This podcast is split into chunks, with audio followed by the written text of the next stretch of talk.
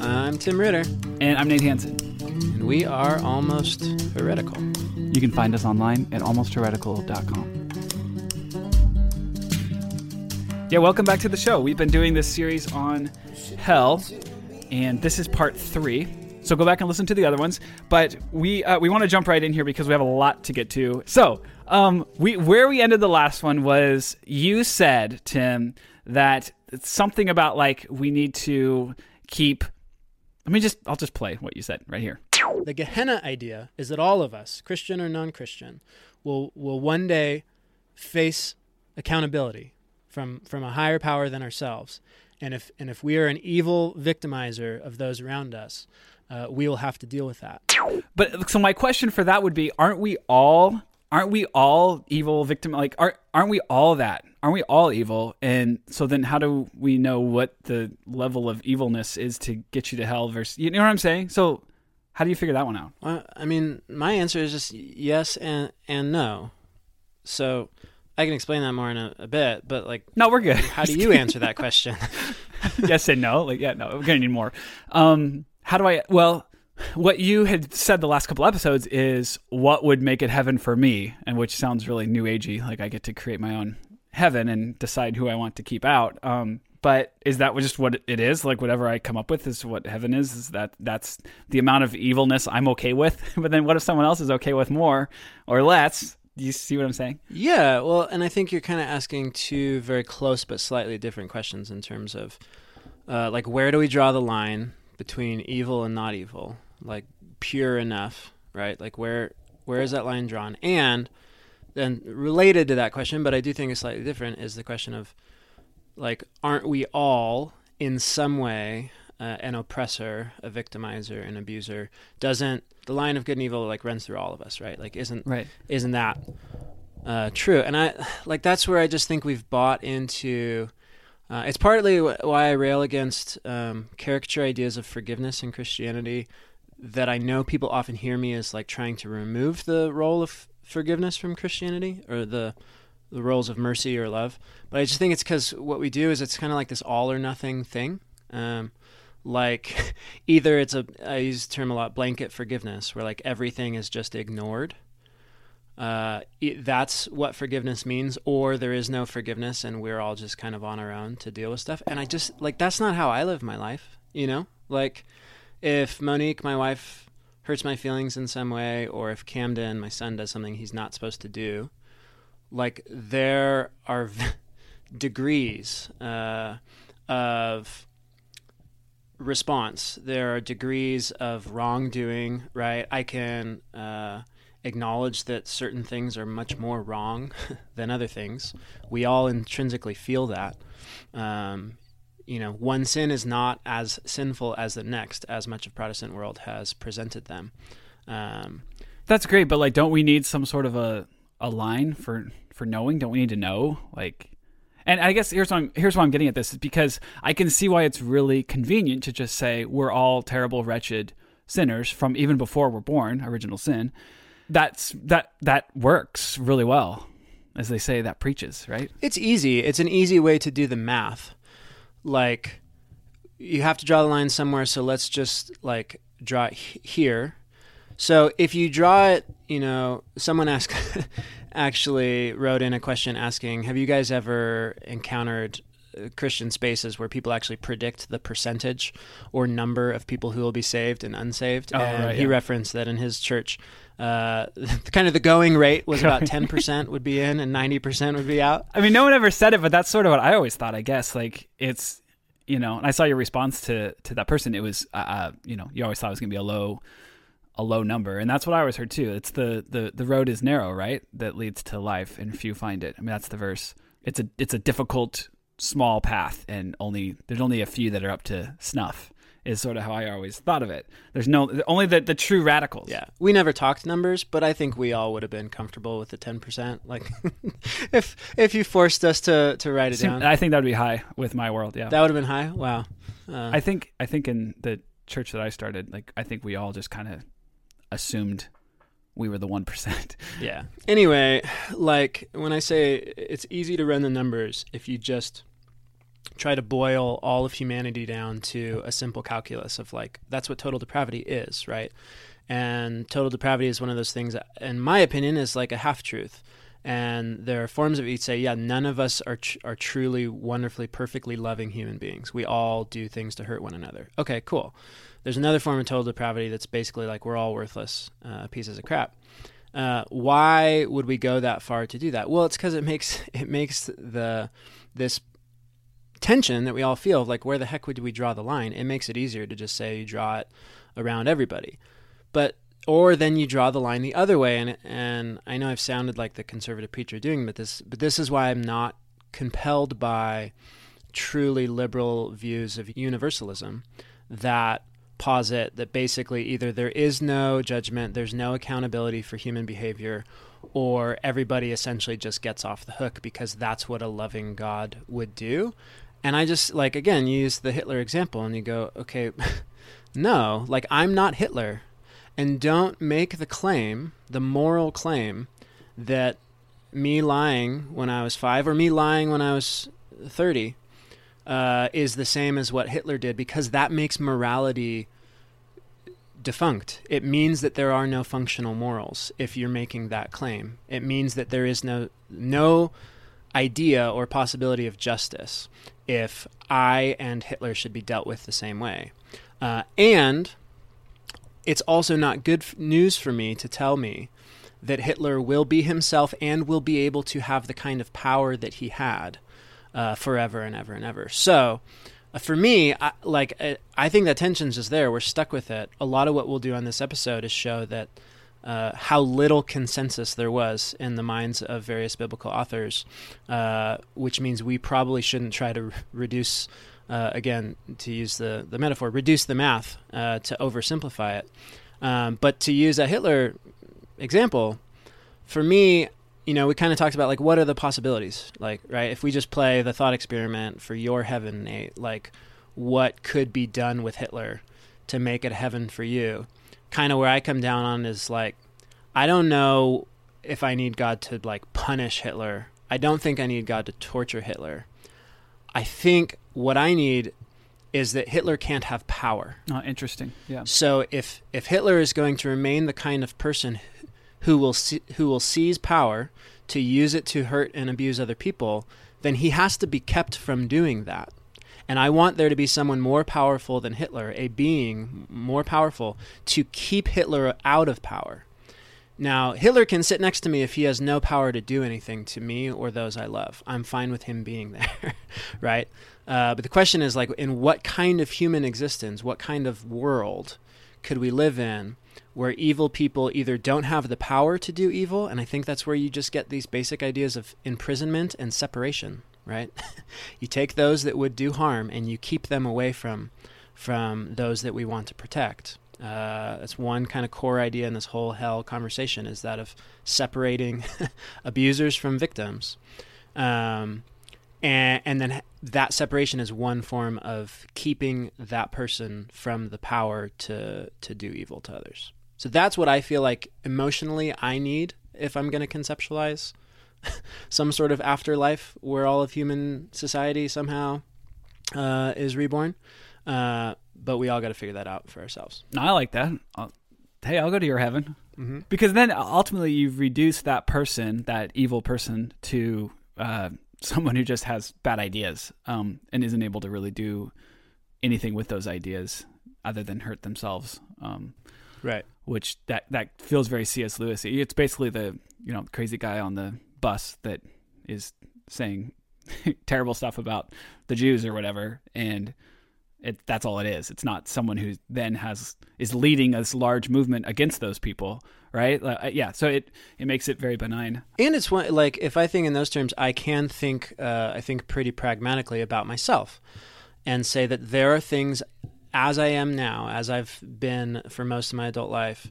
There are, are tendencies I have. For instance, I often struggle with wanting to grab social power, to feel like I'm in control of a situation, whether that's in my family or uh, a social environment. That I would want heaven to be a place where I am not allowed to to do that, right? I also want to be the kind of person who doesn't do that. That's why I want that place, right? So then you get into views of, of heaven and hell that are transformational, uh, where we are, you know, like Paul's writing, we are to become those kind of people. And Dallas Willard's kind of famous idea is we're not going to become someone we don't want to become. Yeah. So I, I would like a world that restrains me from being the versions of me that I don't want to be, and and helps me and and uh, keeps me accountable to being the most loving, and and decent and just versions uh, of myself.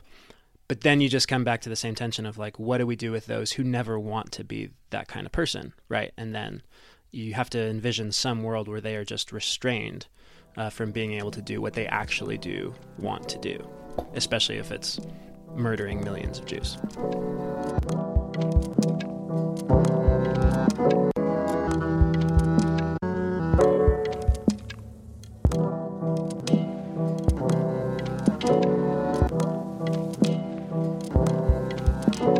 Okay, so I know like we'll probably come back to this in episodes that aren't on hell because this tension of sort of where do you draw the line? I just think it's inherent, not just in Christianity, it's inherent in any uh, any worldview, any way of thinking about how to deal with uh, evil.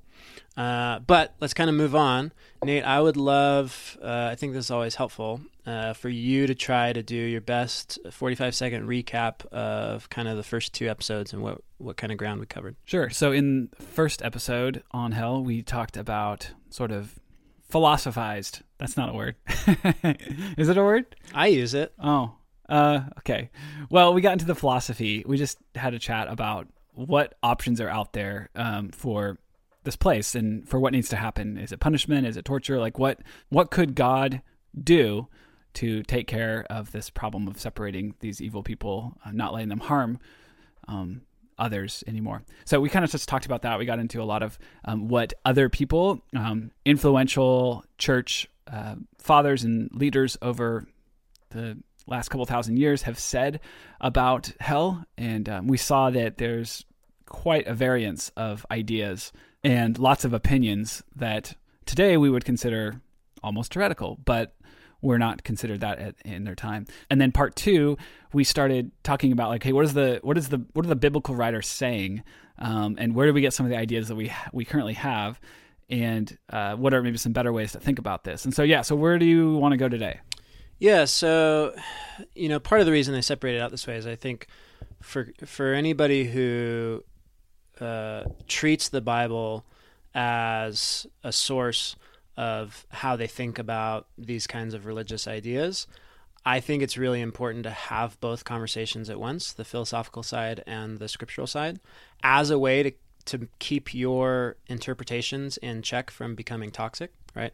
Um, so i think you know what when i say nate like do a thought experiment like how would you create your heaven? I know for people like so many it triggers the like you know you're just making god in your own image and you're just redefining good and evil for yourself. Like you are the book of judges like like all of that stuff. Yeah, on that, I got some feedback from some listeners um, when I asked them, like, what happens when you raise some of these questions or push back on things? Like, what do you what do you hear back from from others who maybe aren't in the same place that that you're at? And um, so I just wanted to read a few of these. So someone said, I have heard criticisms of modern quote unquote millennial churches focusing too much on the love of God and not ever speaking of the wrath and justice of God, saying that there's too much trying to feel good in church and not enough trying to change the way we live.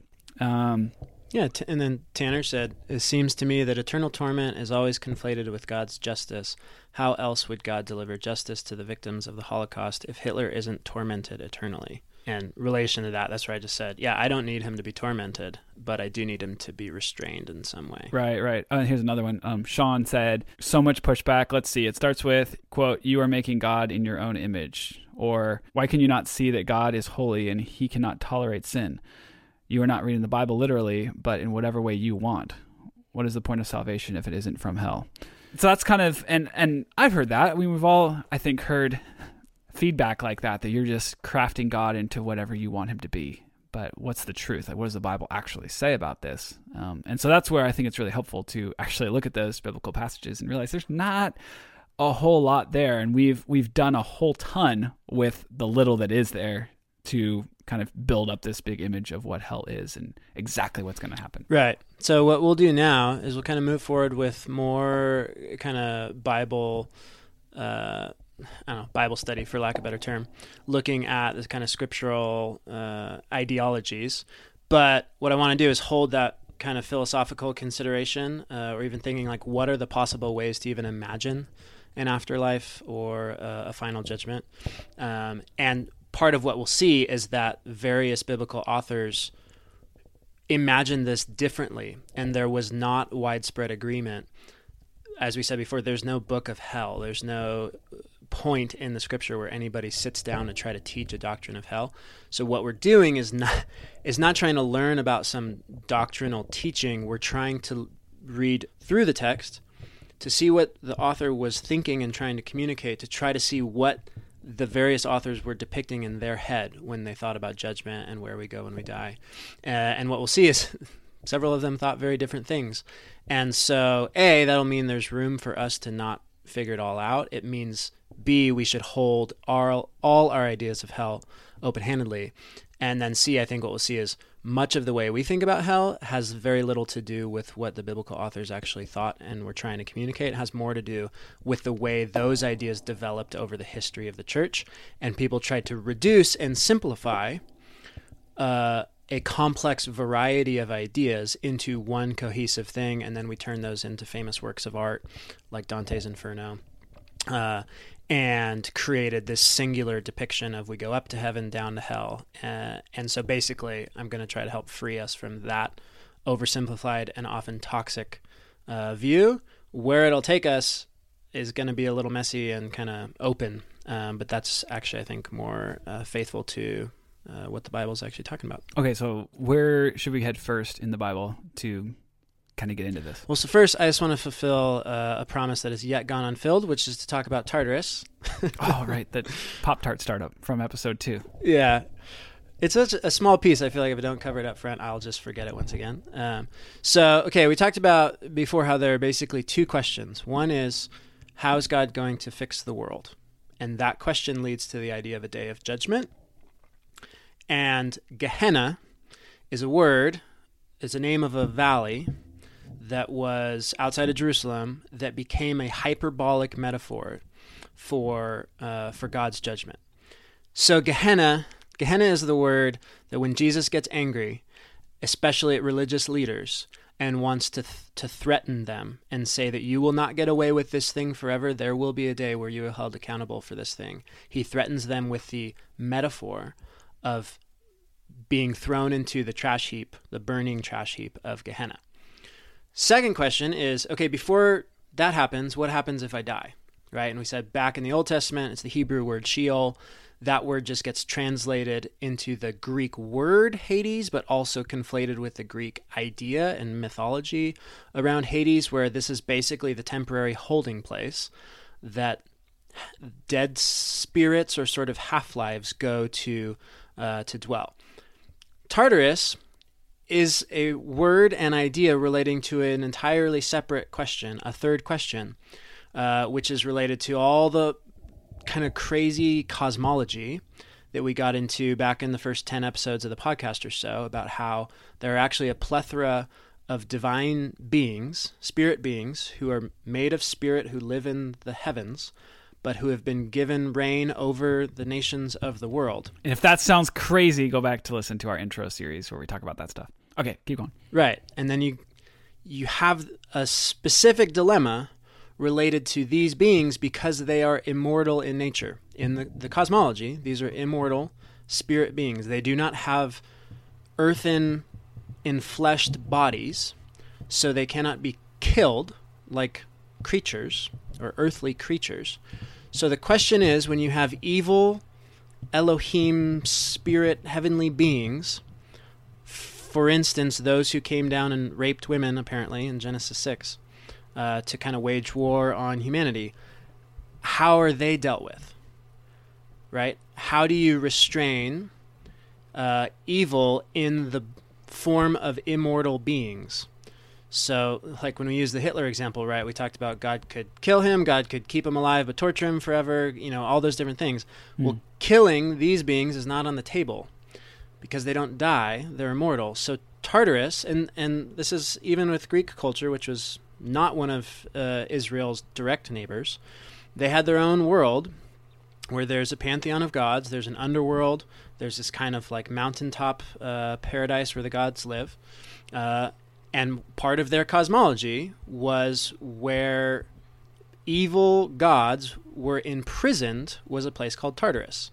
So the idea is you can't actually kill them, so you just have to put them in a prison. Okay. So that's what Tartarus is. It's the the place in Greek mythology where gods go to be imprisoned. So we saw this only used one time in the New Testament. It's used in Second Peter, and he's using the imprisonment of evil gods by in his head because he's part of Israel's Judeo history.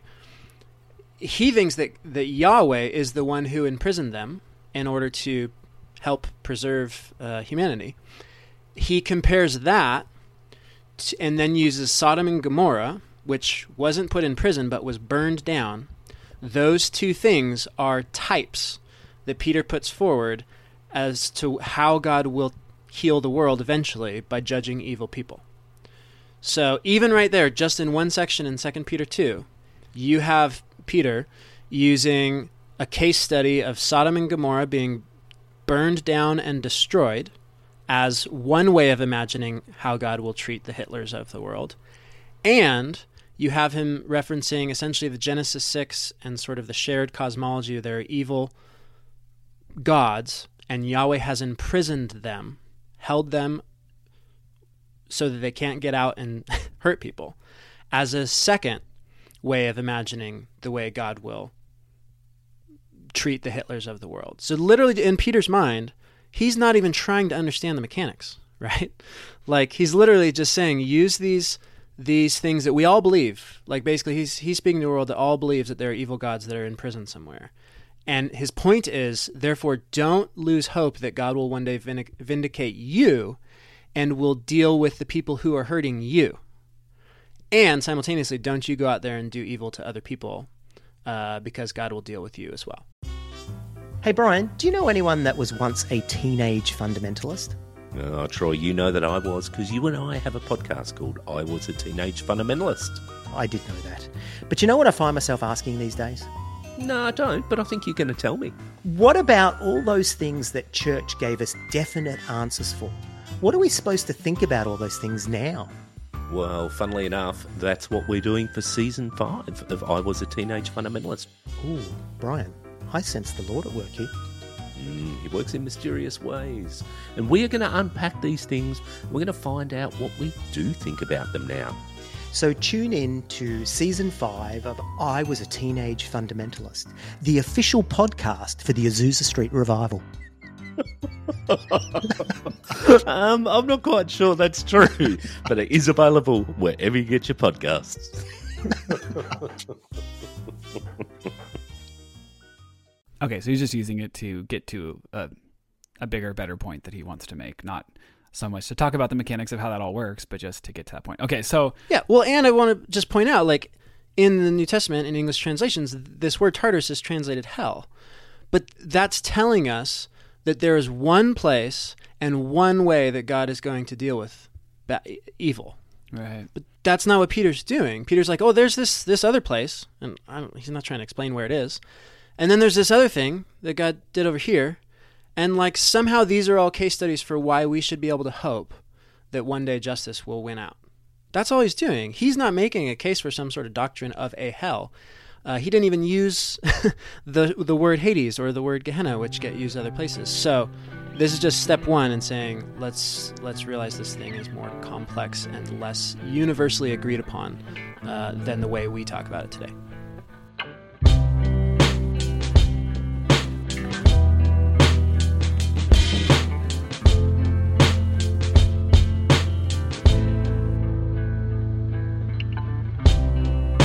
What about the whole um, people saying that, we're just creating a hell on earth, and that's what that's what uh, Jesus was talking about when he talked about Gehenna. Like you're gonna you do that, you're gonna just make a hell for yourself, or you're gonna create a hell for other people. Here, but it's all about sort of the here and now. Like, is there any is there any place for for that idea as well? I think yeah. I mean, I think a lot of people have have pointed there because in the last few hundred years of Protestant Christian tradition, we've so extracted Christianity from the here and now. It's all been about where we go afterward. Right. Uh, but I just think it's both. It's always been about both. And so if it's just about, you know, Jesus saying like, you know, live well now, love your neighbors now, uh, do good goodness and justice now. Well, that's only good news for those of us that actually have the power, socioeconomic power, relational power, to live pretty decent lives here and now, right? For the millions and billions of people around the world who need somebody else to bring about justice and decency in their lives.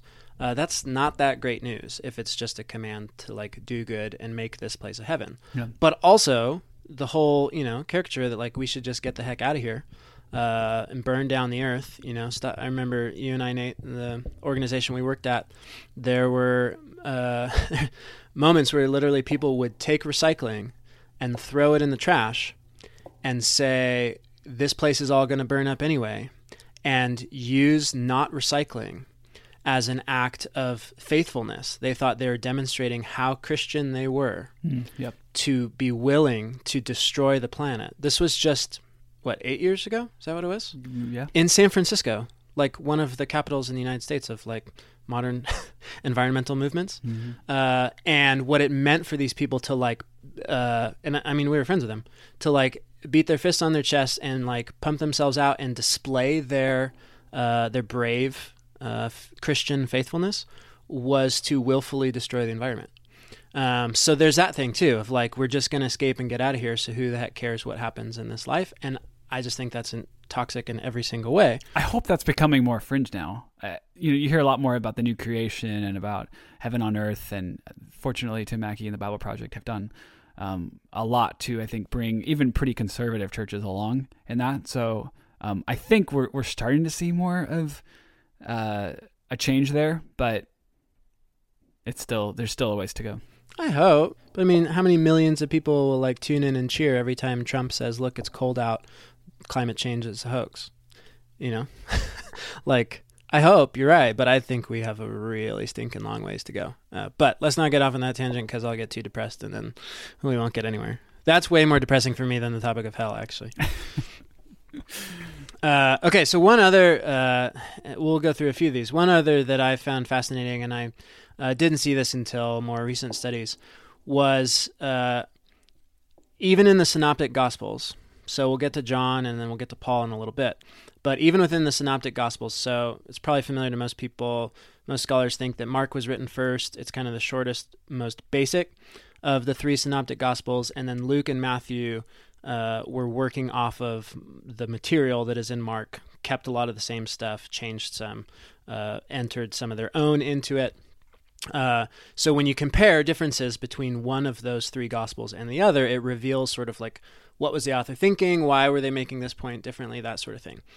So one really interesting thing that some scholars have pointed out is it seems like Luke and Matthew have totally different conceptions on the timing and sequence of the hell ideas, both Gehenna and Hades, and the questions of what happens when we die, uh, and when will God bring about final judgment. So we kind of talked about before. There's one view, which is that basically Hades is this temporary dwelling place. You see that it's prominent in the Book of Revelation, where it talks about eventually, toward the end of the Book of Revelation, all that are in Hades will be given up uh, and and brought to judgment. And so the idea is that's why Jesus has the keys to Hades to let everybody out because they've been hanging out there for so long. And then everybody's raised up to some sort of judgment, and then you either go to essentially the paradise uh, or uh, Gehenna judgment. So the idea is like you die, and then you go to Hades to wait around, and then judgment happens. And then after judgment happens is kind of the parsing out to determine, you know, whether you're rewarded or uh, held accountable.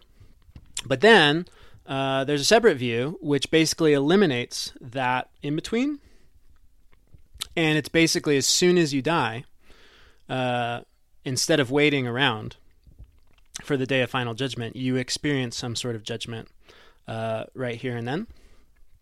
And it wasn't until I saw that uh, that Luke basically believes the latter, and Matthew believes the former. That some interesting texts in uh, Luke specifically started to make sense. Give me a couple. Yeah. Yeah. So, uh, like one passage you have in Matthew that doesn't show up in Luke.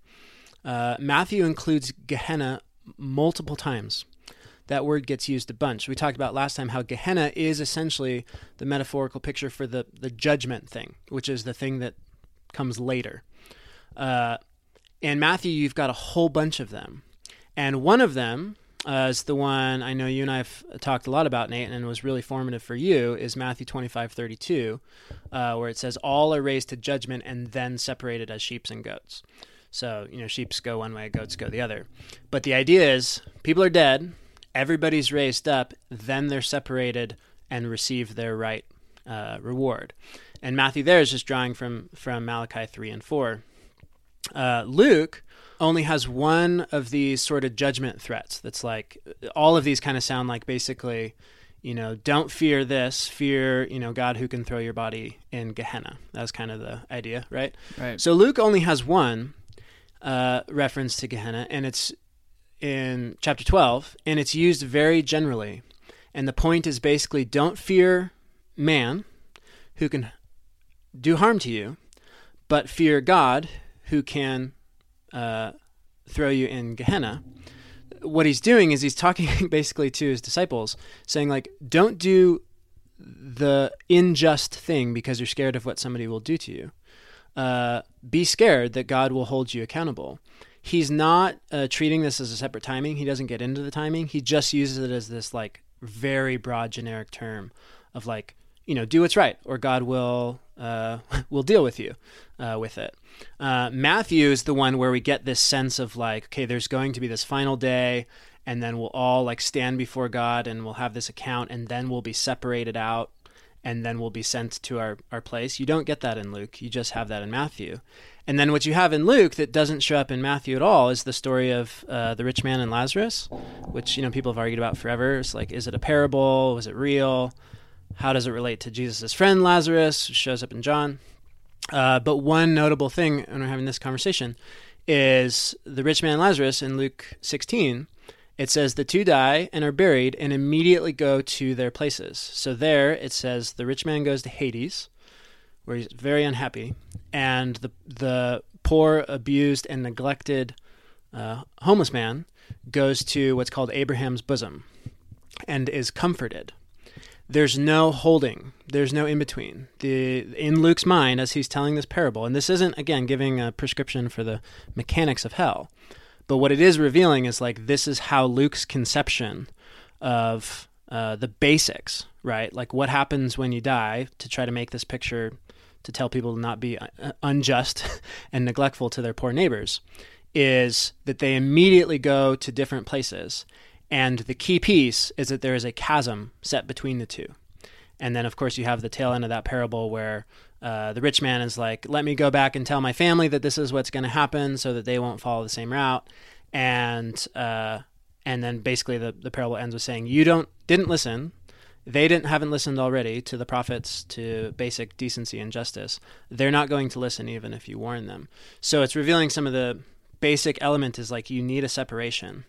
Uh, the rich abusive man. That's where people go. There's like, okay, so he's saying right there that you can go to the prophets, you can go to the the Bible to to see that this is that this parable is true, right? That this is how it's going to be. Like uh, that's how it would be explained. Why is that not the way it is? So, all all I'm bringing up for, I think what the passage is actually saying is not so you could see how this is, this mechanically or sequentially, this is how it's going to happen.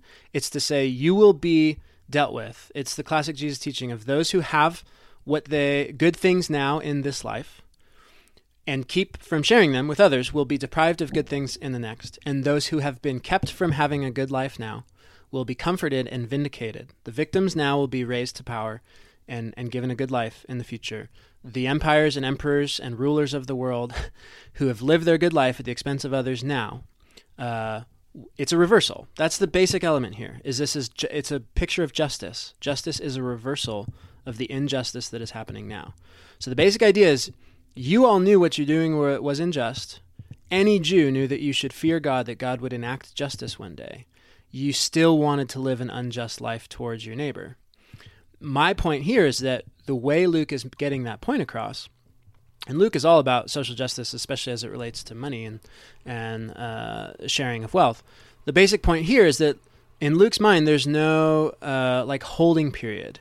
He doesn't say that the rich man and Lazarus die, go to Hades, both of them together, to wait out, you know, for a few thousand years or whatever until uh, judgment happens, and then judgment comes. In Luke's mind, it's immediate. In Matthew's mind, there's a clear holding pattern, which explains one thing for me that I had had always questioned. I don't know if you had Nate, which is the whole piece in Luke that's only in Luke where Jesus says to one of the beggars on the cross, or sorry, one of the criminals on the cross, "You'll be with me today. You'll be with me in paradise." Yeah, yeah is as we're having this conversation, and you're thinking, okay, one view of hell is, you know, or the, an afterlife is that everybody dies, goes to the grave, and waits there collectively.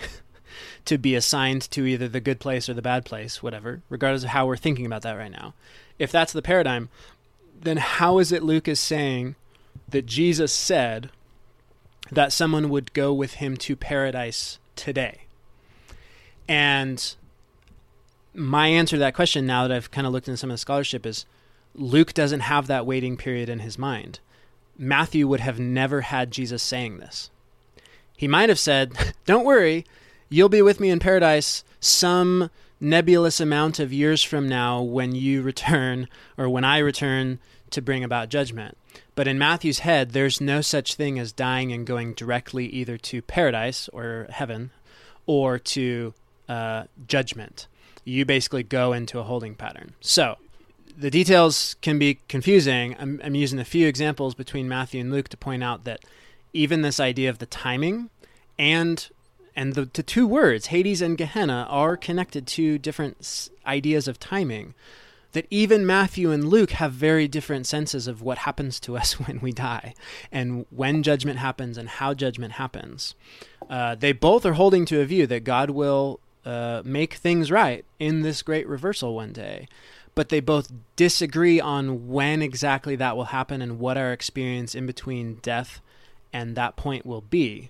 And so they literally take some of the same material, source material, most likely from Mark, and then they add different things into it that the other one is unwilling to add into theirs because that's not how they think of it. And we have both of those in our bible called gospels. And there's this effort to push everything together in the bible into one clear understanding of what the bible teaches on something. And i think that's where you get some of this stuff. You have to combine it all right? And then you mm-hmm. get this one vision of what hell is. And i guess what you're saying is even two key uh, biblical authors like Matthew and Luke don't agree or would have different conceptions of that and maybe they're okay with that even. Totally. So if you are claiming that you have the biblical view of exactly the order of events or even the sequence of kind of where and how uh, post death happens you cannot possibly be quote unquote biblical because either matthew or luke if they were here would disagree with you because they don't even agree uh, with themselves. So the only point I'm making right now is like uh, lighten your grip on what you think you know and what you think the Bible is, is saying in one sense. So uh, next one, and and I'll just re- repeat myself here. Uh, Paul, the apostle, in all of the epistles we have of Paul, and I'll just like, you know, even if I'm saying Paul wrote them all, we can get into that argument. Right. Say Paul wrote them all does not mention hell one time. By that I mean does not mention Gehenna, Hades, or Tartarus. Let me say that again. Paul the Apostle, in all known writing that we have access to, and in the entire Bible, never mentions hell one time.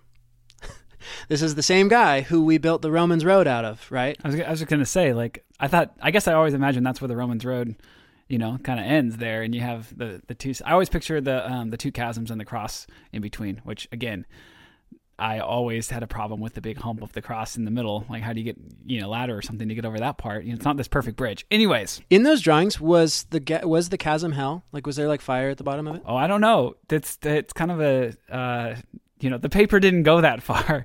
To choose your Um, own chasm drawing. It didn't. Yeah, I mean, I'm sure some people added. One second, let me just take a peek here. Let me see what what was that called. It's called the um cross chasms. Called the bridge. I think it's called the bridge. Okay, no fire on that way. Oh, separation on that one. Oh, this one's got. look at this. How do I show this to you? Oh, I gotta share my screen. Um, Oh yeah, there it is. so that one's got uh, hell and fire. Actually, yeah, and that and it has the sunshine. Yeah, and then Revelation twenty one eight. Oh gosh, this is wonderful. Nate, can you put this in our notes so everyone can see it? All right, I'll save the link. Um, oh, here's another one. Uh, okay, this one's got down at the bottom of the chasm, Valley of Your Sins. This one's got some blue flames. Let's see, eternal death at the bottom of this one, fire at the foot of the cross on this one, uh, nothing at the bottom of this one, just kind of the like Roadrunner where he falls off. You know that kind of you don't know what's down there, just kind of the little poof of smoke as the Roadrunner disappears off the screen. Okay, I think that's all. Basically, um, a mixture of fire, whether it's red, orange, or blue, and then uh, separation and some other stuff. Good work. Good detective. Isn't the internet great? It really is. Okay, so uh, my favorite slash the worst of all those you sent is the one that has a man on one side, uh, God is holy on the other side, with a quote of Psalm 99. Oh wait, this could be just so ironic. It's the best. I'll have to look some up in a sec. Uh, and then hell, the word with a bunch of flames uh, and an awesome graphic. And then in parentheses in red letters is Revelation 21 8. Which you know talks about evil people going into the, the, fires. But the, the sheer ironic thing is the one I brought up last time is just literally what nine verses before this is Revelation 20 verse 14, where it says, "Then death and Hades were thrown into the lake of fire."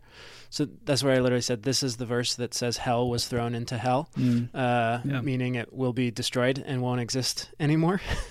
so you're literally proof texting uh, a verse to to paint your little fiery picture of hell when nine verses earlier is a depiction that that same idea of hell won't exist because of Jesus. And that's But, been viewed anyway. 150,000 times on YouTube with um, the vast majority thumbs upping it.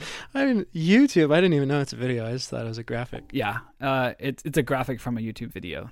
Um, I'm just so glad you found this graphic for me, Nate, because there was one part in like the obscure section of my notes where I'm like, I know we're never going to get there, but I wish we had time. Uh, that was to bring up Psalm 99, and this uh, infographic uh, uses Psalm 99 as uh, in parentheses as like the proof text for the term "God is holy," which is on the right side. everyone's seen this, right? It's the two like cliffs on either side, and then the cross fits perfectly down the middle, right? I just want to make sure we're Yeah. Uh, so this one, it, it's implying that because God is holy, that's why there is this fiery hell chasm in between uh, man and God. Uh, but, but the line it, it quotes is the last verse, verse 9 from Psalm 99. I just happened to, uh, uh, actually, this is a longer story than I tell. I, I just happened to go to church today with my family for the first time in two years an Episcopal church. And the reading today included Psalm 99. And I just thought, oh, there's a portion in here that's perfect to make my point on how we've oversimplified the idea of forgiveness and punishment. And it's literally the verse before this one that they proof texted. And it's it's talking about uh, when Israel is brought out of uh, slavery, and uh, says he spoke to them from the pillar of the cloud. They kept his statutes and the decrees he gave them. And then verse eight, Lord our God, you answered them. You were to Israel a forgiving God, though you punish their misdeeds. This is a bit of praise, and I just want to bring this up because it shows that how we've thought about forgiveness and punishment is so skewed because we've reduced it 100% one way or the other. Either you are forgiven or you are punished in hell forever. And clearly, right here, the psalmist is, is depicting God like any decent parent, right, which is one of the, the main uh, metaphors, that you can punish in order to hold someone accountable for their actions, right? You can send your son to their room for a 30 minute timeout or two minute timeout or whatever and be considered a forgiving parent. novel. The point what is not you forgave us and ignored all of our evil and just let us do what we wanted to do, or you tortured us in hell forever. It's literally saying both. And yet, the very next verse, uh, which is talking about exalting that God, is what they used as a proof text for why there's a fiery chasm in between mankind and God. And uh, if we don't have Jesus, we will apparently live in that fiery chasm for all of eternity. Yikes.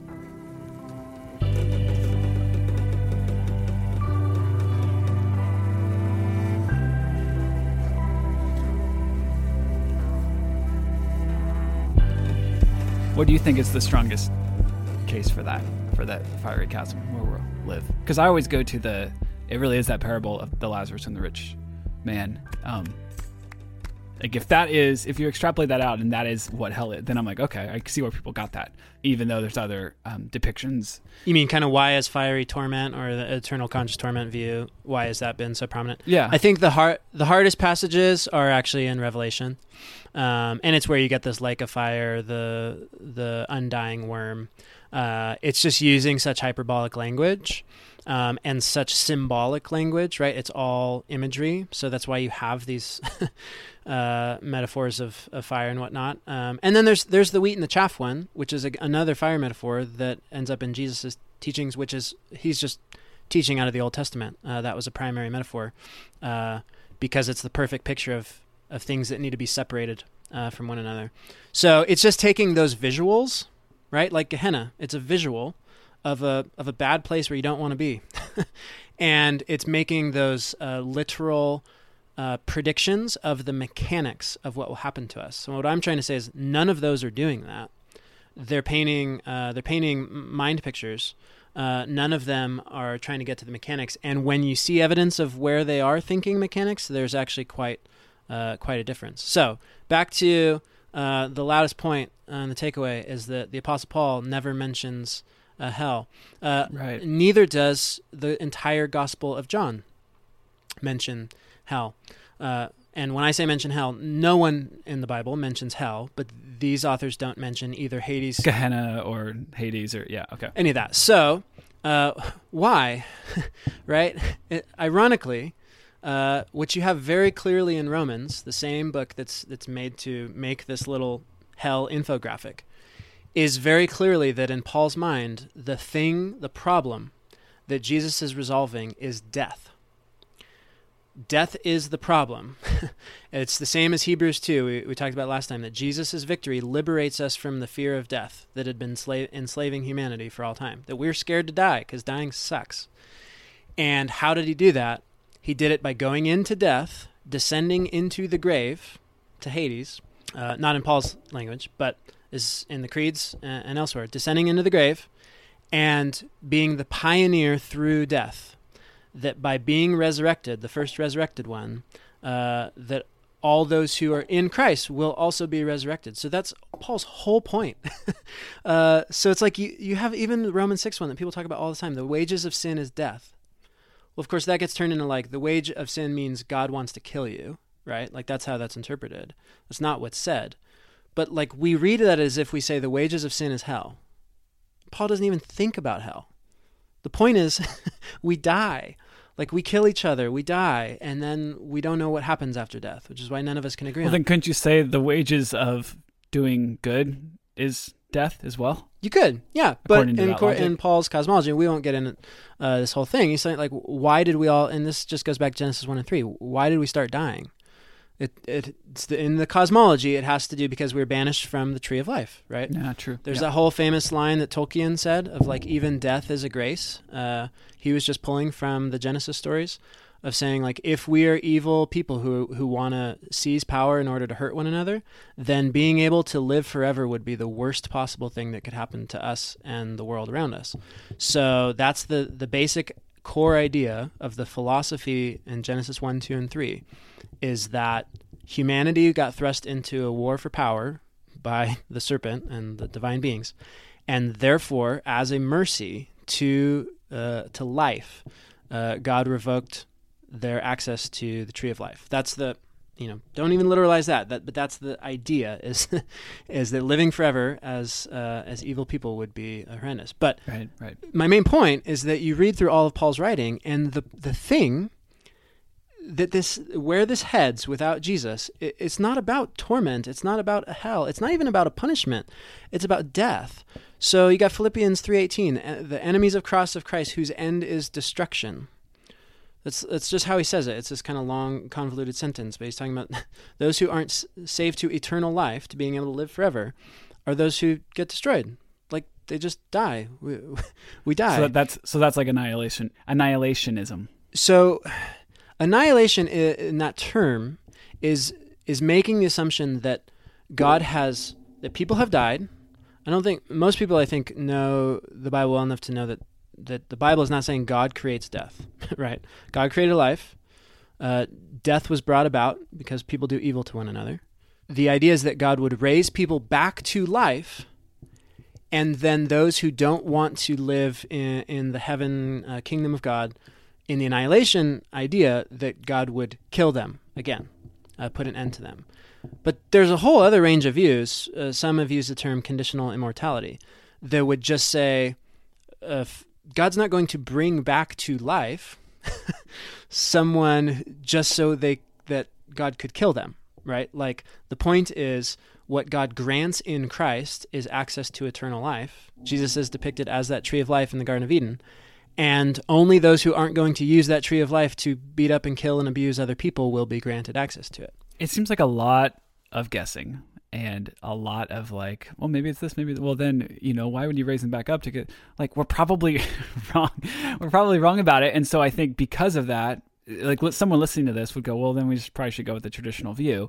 Someone who's maybe skeptical would say, well, let's just go with the traditional view then, because. But that, I guess what I would say is like that's the that seems to be even more guessing based on a couple different things that are said that are even different than other biblical writers would have said. Like it just seems like a lot of guessing, and maybe the point is not to put so much confidence in this idea of hell and focus on other things. Totally, yeah.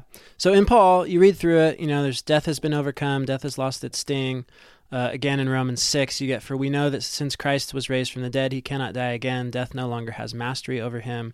Uh, especially, okay, I say if you're going to read one passage of the New Testament to try to best grasp some of the points of thinking where there actually is consensus amongst uh, biblical authors and then early early Christians, it's 1 Corinthians 15.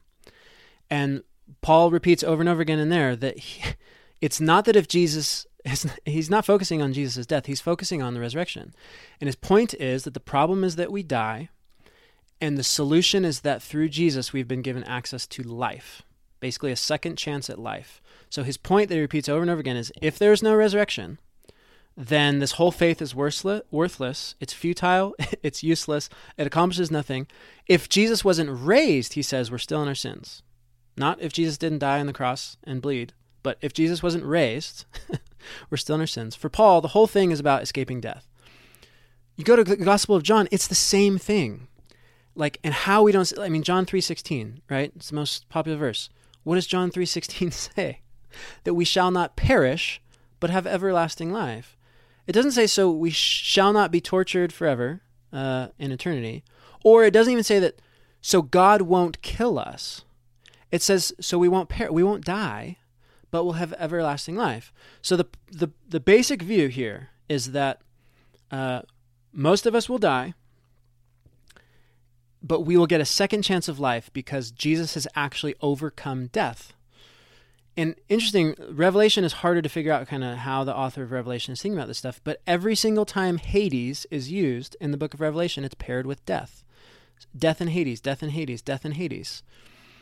It's he the author has the same problem in his his mind. It gets into all this uh, crazy other uh, imagery that's pulling from second temple literature like the book of enoch and stuff uh, to depict uh, these ideas but the point is that Jesus has beat death. So if you back way up to what we're talking about, uh, there were two questions that I said framed uh, the ideas that we have both lumped into hell. But there were also two kinds of fear in uh, in the New Testament in Christian uh, theology. One is the fear of dying, and that fear is con- considered negative and is something that Jesus has overcome. So the idea is that basically all humans are scared to die, and and this development of belief in a, in a life after death, uh, based on the idea of being resurrected into a new kingdom, that that belief is what Jesus staked his life on, and then proved to be a reliable belief. So if you are able today or tomorrow to believe that Jesus was resurrected from the dead, Was this an altar call?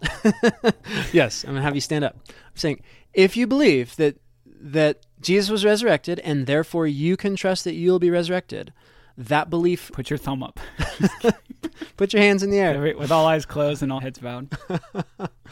Didn't mean for that to sound like an altar call. I did me- intentionally mean to use, uh, I guess, conditional language because I know for me sometimes I I actually truly believe it. Sometimes I, I don't, and I don't and I don't know if I feel this thing. The idea though is if you truly believe that you will be raised to life, that you don't have to be scared of, of dying anymore. So that is how the New Testament sees this first fear: what happens to me when I die. The second one is how will God bring about uh, justice in the world. And and this is why I wanted to read that piece from Psalm 99 that talks about how God was forgiving and punished their evil, which you have consistently in Paul, in Hebrews, in Acts throughout the New Testament, is believing in Jesus will get you eternal life and will not spare you accountability from God. And I like I know that it makes me sound like one of these uh, crazy preachers that's just trying to like you know beat up the 16 year old and not masturbating anymore or something.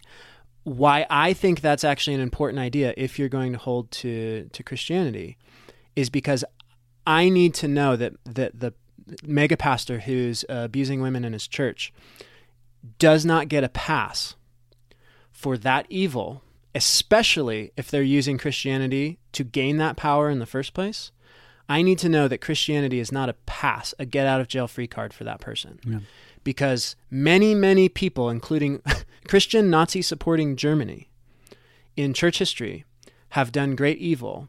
And it is not good news to me to think that just because they believed a certain set of doctrines, that they are not going to be held accountable.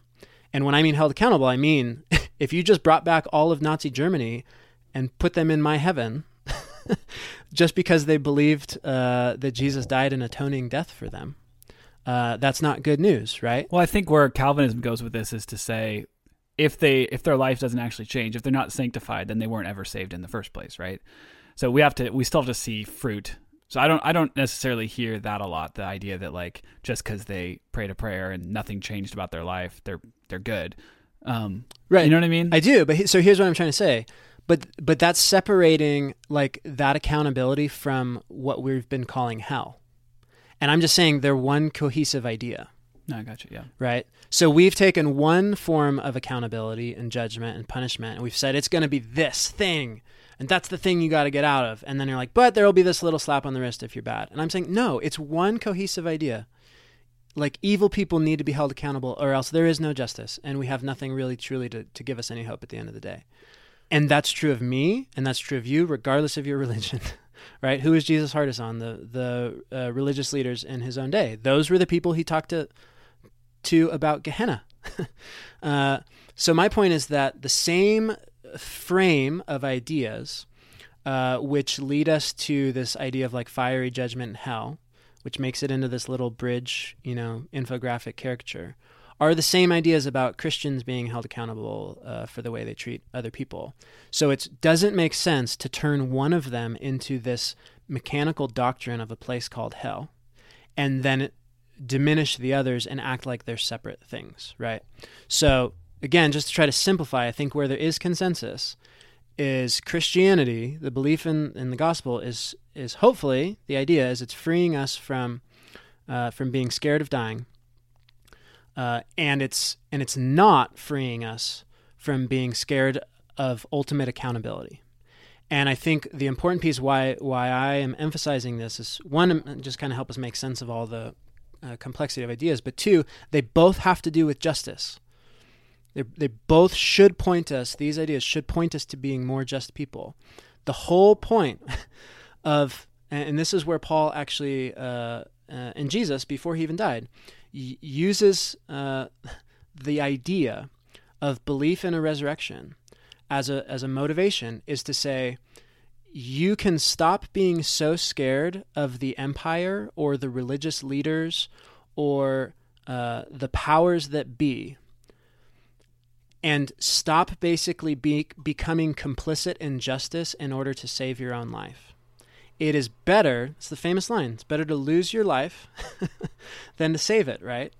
Uh, the idea is that to do true good, like to truly do justice in the world, to speak truth to power, through, throughout most of history would get you killed.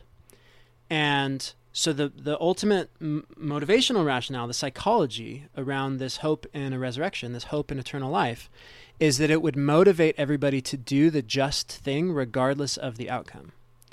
Now, again, I've shared like I don't know if I can believe that all the time. Sometimes I do, sometimes I don't. I also believe that it's still the right thing to do even if you don't have that hope. Hmm. But the point is how how few people will actually do that, will actually give up their own life on th- like the barest of whims that they might ever get to see their family again, right?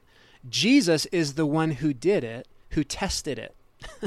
right? The New Testament talks about Jesus as the pioneer. He went ahead to do the brave thing that everyone else was was basically too scared to do so that it wouldn't be as scary for people to, to come after him. Yeah. So again, I struggle to believe that on a day uh, day in day out basis, if I'm being honest. But I I do find that whole realm of beliefs that ultimately what Christianity is doing is freeing us from fear, so that we can be more brave to do the right thing, to to, to do just It's really really compelling. Totally. And then the second piece is that okay, so that's who you are. So you're a Jesus person. Uh, you've said that you're on the side of the most righteous and just human who ever lives. Well, don't think that if you then start using that tribe to gain power and privilege for yourself at the expense of other people, that you will somehow bypass God's justice. I also think that's a beautiful and compelling uh, rationale, and I think it's necessary because where I've seen some of the most evil in the world is actually in the church. So I need that, uh, you know, other edge to the sword uh, to match God's mercy, so that that I don't have to think, oh, that guy who abused me, because he was in the club, God's never going to deal with that. You know? Well, and don't you want? Don't we all want ju- like justice? I mean, obviously, I don't want to go to hell, but like, don't we want? Like, if hell was off the table, don't you want to become a better person? Don't you want to be corrected and to grow and to like that's sort of what like any good organization and company like the you know the progressive forward thinking companies that are out there sort of sort, sort of all built on is that everyone's trying to get better and grow and change and i mean that's sort of loosely what the church is is is based on too like don't we want to as christians shouldn't be shouldn't we be the ones that are more than anyone wanting to get better and wanting to improve? Whether you know whatever happens after this life not just in this life but whatever life is possible after that don't you want to keep getting better and growing and and have the correction of of god um, the justice the uh, judgment in that sense to to help you become a better person? Okay tim we got to wrap this up i'm going to ask you one question and then i'm going to have you do one thing um, and i want you to agree say yes S- just do it say yes Okay. oh wow i can have you do anything okay um, Except that I wouldn't say yes. I demanded to say okay. My slight rebellion. Okay, okay. So, in 30 seconds, I want you to tell me what is your ideal solution then? If you could if you could transform everyone to think this thing about hell based on the Bible and also on what you think is good and beautiful, what would that thing be? Because I think people could just hear this as like, "Hey, you're just tearing down the common uh, conception of hell. You're uh, you're just diminishing our confidence in that, which I think is is necessary. We need to do that because we've seen that there, you know, we can't have a whole lot of confidence in like this. This is what hell is exactly because the biblical writers didn't have that consensus. But what would be your perfect solution? Thirty seconds go. Yeah, to to back up and and think about the existential questions that are real and there that our f- false oversimplifications of an idea called hell we're, we're trying to get to. That is that death is scary and anxiety inducing. It sucks and it terrifies us, and it always has. And we have to be willing to admit that and to think about that. And we've all asked what happens on the other side of death. And s- there are some answers that have been put forth by various authors in the Bible. They don't agree. At times they do, at times they do not. Uh, but ultimately, what the early Christians believed was that Jesus was giving us the chance at a, a second chance of at life. And so, if you can believe that, uh, the idea is that, that that is good news. Secondly, is that the second question is is how is God going to fix this world, which is full of evil people and evil, immortal gods, which you probably don't spend much time thinking about. And the other pieces of hell are are trying to answer that existential question.